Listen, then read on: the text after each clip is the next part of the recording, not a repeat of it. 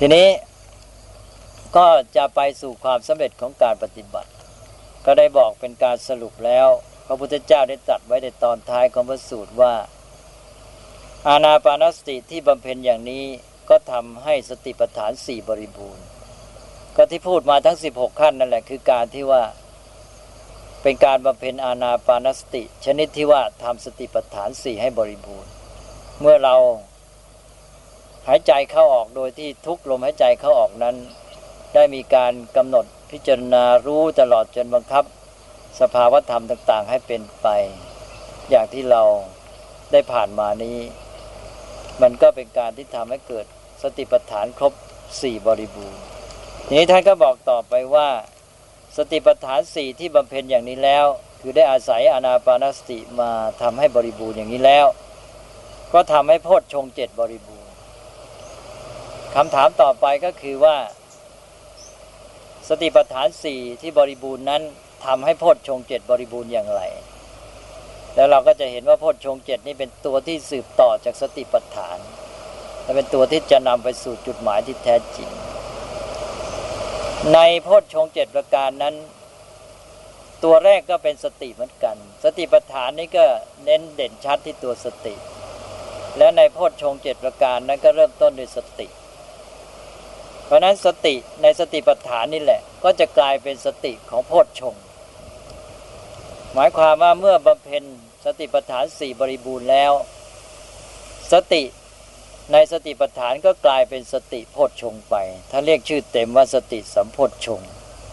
กล่าวคือสติในสติปัฏฐานที่ได้ปฏิบัติฝึกทำงานจนเข้มคล่องทัน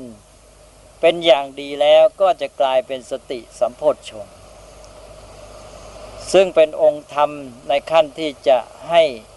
เกิดการตรัสรู้ได้ นอกจากสติ จะกลายเป็นสติสัมโพชฌงแม้องค์ธรรมอื่น ๆ ที่ทำงานอยู่ด้วยกันกับสตินั้น ก็คล่องเข้มทำงานได้อย่างเป็นโพชฌงไปด้วย แล้วองค์ธรรมเหล่านั้นทั้งหมดตั้งแต่สติเป็นต้นไปก็เป็นองค์ธรรมหรือตัวประกอบ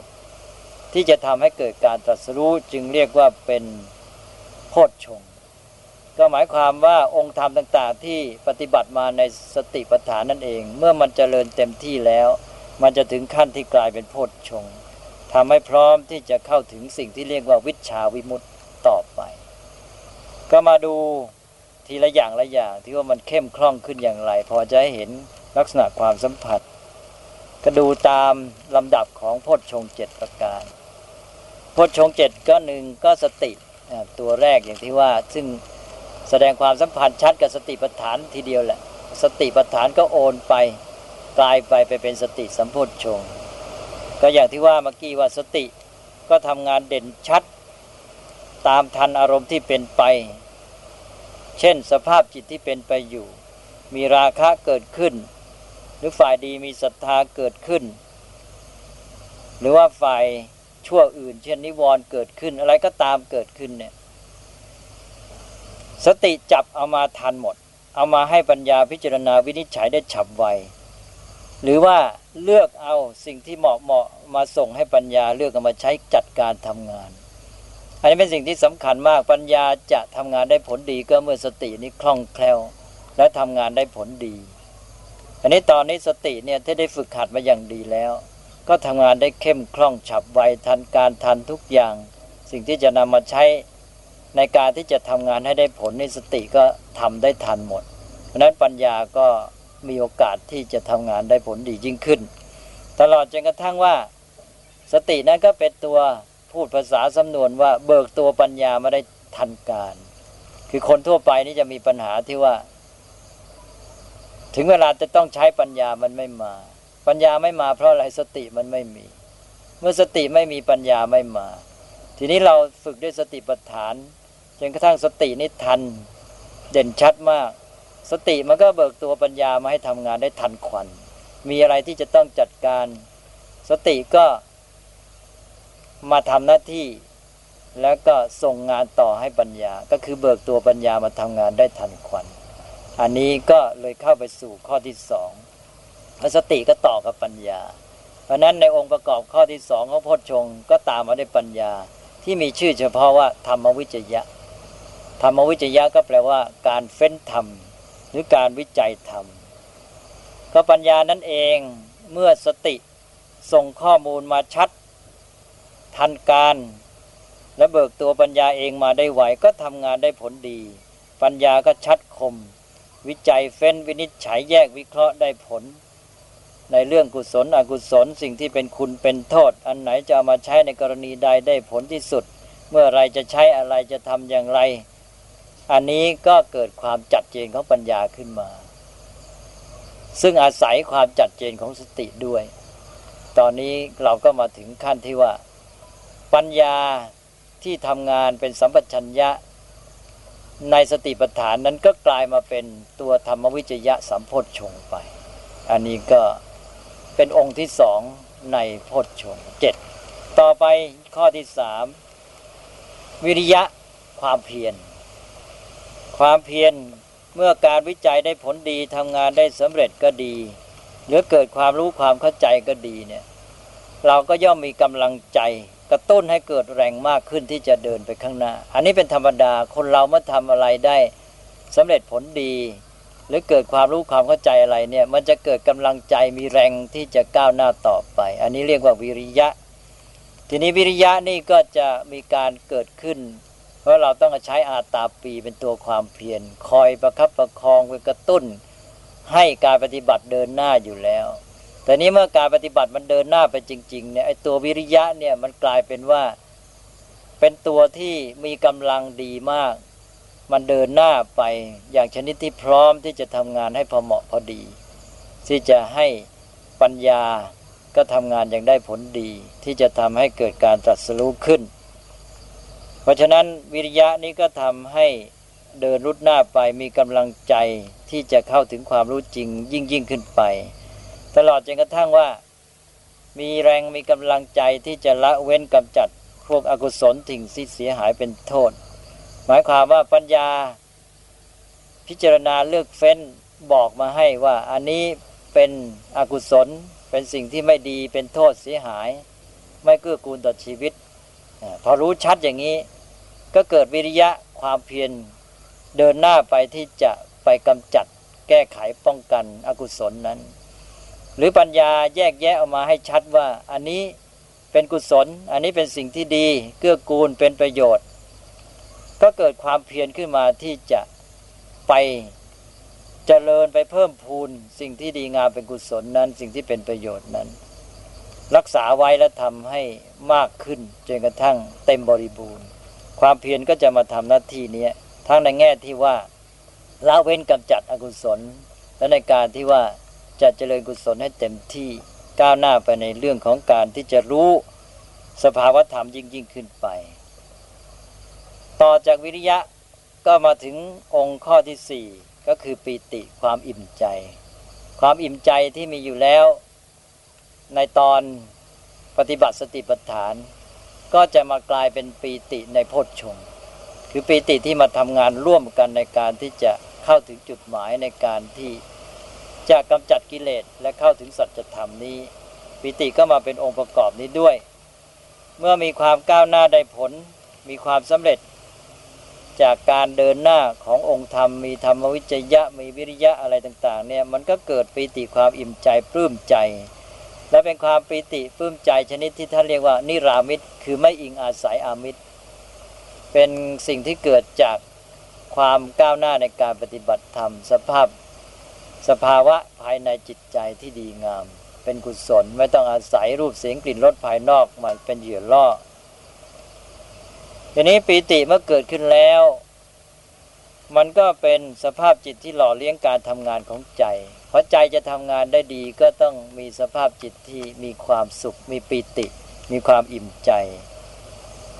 เพราะนั้นปีตินี้ก็มาช่วยหล่อเลี้ยงการทำงานของใจให้ได้ผลดี แล้วก็เป็นฐานของสภาพจิตที่ทำงานอย่างได้ผลและเป็นสุข นอกจากทำงานก้าวหน้าดีแล้ว ก็ทำงานอย่างเป็นสุขด้วย ไม่เฉพาะในการปฏิบัติธรรมในทางจิตภาวนาปัญญาภาวนา อย่างการงานทั่วไปนี่ก็ควรจะมีปีติ ถ้าหากว่าใครมีปีติ มันก็ยิ่งทำงานได้ผล เป็นสภาพจิตที่ว่าทำงานด้วยความมีความสุขด้วย แล้วก็จะทำให้ทำงานได้ผลดีด้วยปิตินี้ก็เกิดขึ้นเป็นองค์หนึ่งในสัมโพธชงต่อจากปิตินี้เราก็ทำนายได้เลยเพราะปิตินี้จะต่อด้วยปัสสัทธิ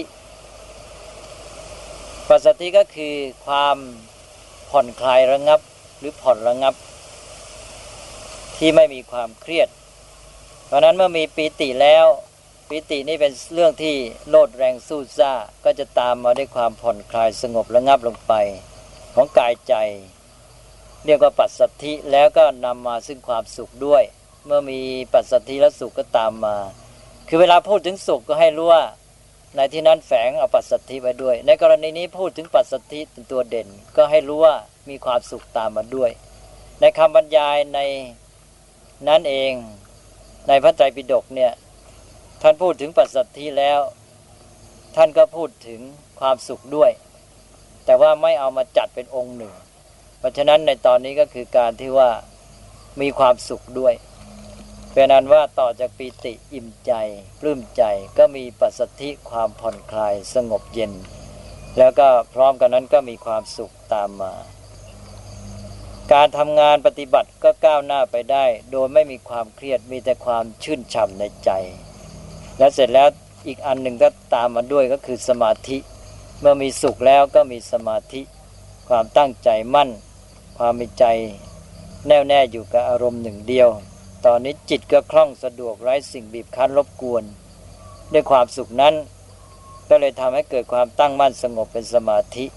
และสมาธินี้ก็เป็นภาวะจิตที่รองรับการทำงานที่ได้ผลดีทั้งหมดอย่างที่ว่ามาแล้ว อันนี้ก็เราก็ได้จิตเป็นสมาธิรองรับการทำงานอยู่ตลอดเวลา แล้วภาวะจิตที่มีสมาธิก็ประณีตยิ่งยิ่งขึ้นไปตามลำดับ แต่ตอนนี้ก็เรียกว่า เป็นโพชฌงก็เป็นสมาธิที่เพียงพอแก่การที่จะทำงานในการที่จะตรัสรู้ แล้วเมื่อมีสมาธิแล้วก็จะมีอีกตัวหนึ่ง คืออุเบกขา คือเมื่อบำเพ็ญสติปัฏฐานได้บริบูรณ์แล้ว ก็จะมีองค์ธรรมที่เกิดขึ้นคืออุเบกขานี้ด้วย คือเมื่อทุกอย่างทั้งสภาพจิตที่สุขสบายการทำงานขององค์ธรรมต่าง ๆ ก็ลงตัวกันได้ที่ทุกประการ ทุกอย่างดำเนินไปในทิศทางที่จะเข้าไปสู่จุดหมายแล้ว พอถึงจุดนี้ จิตก็จะวางมือได้ เรียกว่าถ้าเราเรียกว่าเป็นผู้ควบคุมการทำงาน ก็วางมือได้ ได้แต่มองดูเฉยสบายคุมอยู่ในที อันนี้คือสภาพที่เรียกว่าอุเบกขา จะเปรียบเทียบเหมือนอย่างในสมัยโบราณจะเปรียบเทียบเหมือนกับรถมา้า รถม้าที่มีม้า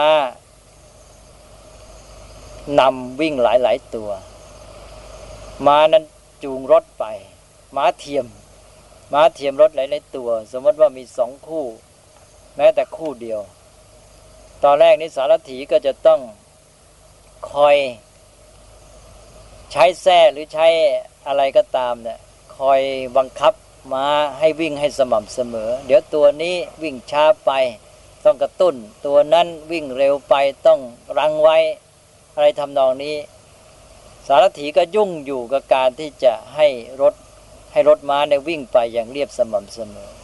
ทีนี้พอรถวิ่งไปได้ด้วยดีม้าวิ่ง พอดีพอดีปรับได้เหมาะแล้ว เชนม้าสองตัวก็ดีสองคู่สี่ตัวก็ดี ทุกตัวนี่วิ่งสม่ำเสมอกันหมด ไม่มีตัวไหนช้าตัวไหนเร็วกว่ากัน พอวิ่งได้ที่อย่างนี้ สารถีเป็นยังไง สารถีก็ไม่ต้องไปคอยกระตุ้นมาตัวช้าไม่ต้องไปคอยรั้งมาตัวเร็วอะไร ทุกอย่างเข้าที่ดี สารถีก็วางมือได้ แล้วก็มองดูเฉยสบาย คุมอยู่ในที ไม่ใช่ปล่อย นี่ภาวะนี้แหละคือภาวะที่เรียกว่าอุเบกขา ทุกอย่างลงตัวเข้าที่เป็นไปในทิศทางสู่จุดหมายแล้ว ก็วางมือได้ มองดูเฉยสบายคุมอยู่ในทีภาวะนี้เรียกว่าอุเบกขา องค์ธรรมทุกอย่างนี้สอดคล้องลงตัวทำงานได้ที่แล้ว เกิดภาวะที่เป็นโพชฌงถึงขั้นนี้แล้วจะเกิดภาวะจิตที่เรียกว่าเบกขา แล้วก็ทำงานเข้าสู่จุดหมายคือการตรัสรู้ได้ ก็เป็นองค์ธรรมครบเจ็ดประการ ทวนอีกทีก็มีหนึ่งสติ ความระลึกได้อันนั้นที่เป็นตัวกำหนด เอาจิตไว้กับอารมณ์ เป็นผู้เบิกตัวองค์ธรรมต่าง ๆ มาทำงาน และสองธรรมวิจยะความเฟ้นธรรม วิจัยธรรม ปัญญาที่สอดส่องเห็นประจักษ์เฟ้นเอาความจริงออกมาได้ สามวิริยะความเพียรสี่ปีติ ความอิ่มใจห้าปัสสติ ความผ่อนคลายสงบเย็นกายใจ ซึ่งรวมถึงความสุขด้วย แล้วก็สมาธิความมีใจตั้งมั่น แล้วก็อุเบกขา ความวางใจ เป็นกลางพอดี ซึ่งให้คำหมายคำแปลได้ยากก็รู้จักคำอธิบายอย่างที่กล่าวมาแล้ว เป็นการที่มองดูเฉยสบายคุมอยู่ในทีอย่างที่กล่าว ก็แปลว่าลงตัวครบเจ็ดประการนี้เรียกว่าสัมโพธชงเมื่อสติปัฏฐานนี้ บำเพ็ญบริบูรณ์แล้วก็จะทำให้องค์ธรรมต่าง ๆ นี้กลายมาเป็นโพชฌงเจ็ดประการดังกล่าวนี้ พอฝึกอย่างนี้คุ้นดีแล้ว ไม่เฉพาะในการปฏิบัติธรรมนี้เท่านั้นที่จริงอันนี้ท่านก็คือการฝึกชีวิตจิตใจของเราเนี่ยให้มันพัฒนาไปพัฒนาจิตพัฒนาปัญญา มันก็คือการที่ไปทำอะไรก็ได้ ทุกอย่างนั้นผู้ที่ฝึกตนเองอย่างนี้คล่องดีแล้วคุ้นดีแล้ว ไม่ว่าไปทำกิจการงานอะไร เขาก็จะเป็นอยู่และทำกิจการทั้งหลายเหล่านั้น โดยมีสภาพจิตและลักษณะอาการที่ปฏิบัติหรือทำงานในแบบนี้ คือทำงานอย่างได้ผลดีทำงานโดยมีความสุข มีจิตใจที่สบายตลอดเวลาเรียกว่าทำงานโดยมีสติชัดเจน ส่งงานให้ปัญญา อย่างทันการพาปัญญามาทำงานได้ดี สภาพจิตที่ทำงานมีปีติมีปัสสติมีความสุขอะไรต่าง ๆ เหล่านี้อันนี้ก็คือการที่ว่า เมื่อสภาพจิตมันกลายเป็นอย่างนี้แล้ว มันก็นำไปสู่การดำเนินชีวิตและประกอบกิจกรรมทุกอย่างด้วยสภาพจิตเช่นนี้ ก็เป็นสภาพจิตที่พึงปรารถนา แล้วในสภาพจิตอย่างนี้ที่มีโพชฌงนี้จะไม่มีนิวรณ์ห้าเข้ามารบกวน วนเวียนไปมาเนี่ย มันก็กลับมาเรื่องนิวรณ์อีกทีหนึ่ง ที่เราบอกว่าเข้าฌานตอนที่จะถึงฌานนั้นนิวรณ์ห้าระงับไปเนี่ย ก็เป็นระงับโดยวิธีของสมถะการเจริญสมาธิ แต่ตัวธรรมะที่กำจัดนิวรณ์ที่แท้จริงนี่คือโพชฌงนี่เองโพชฌงเนี่ยเป็นตัวปฏิปักษ์ของนิวรณ์เมื่อโพชฌงเกิดขึ้นแล้วก็จะกำจัดนิวรณ์ให้หมดไป นิวรณ์ที่หมดไปในการเจริญสมถะ ในฌานนั้นเป็นนิวรณ์ระงับชั่วคราว กิเลสสงบไปชั่วคราวเท่านั้นไม่ได้หายไปเลย นิวรณ์จะหายไปหมดจริงก็ต่อเมื่อปฏิบัติตามหลักวิปัสสนาจนกระทั่งว่าชำระล้างกิเลสได้หมดสิ้นด้วยปัญญา เพราะนั้นมันจะต้องมากำจัดกันอีกทีด้วยโพชฌงนี้นี่ก็เมื่อโพชฌงนี้บริบูรณ์ด้วยการเจริญสติปัฏฐานอย่างบริบูรณ์แล้ว ก็นำไปสู่ผลประการสุดท้าย คือ ที่พระพุทธองค์ตรัสว่าโพชฌงเจ็ดที่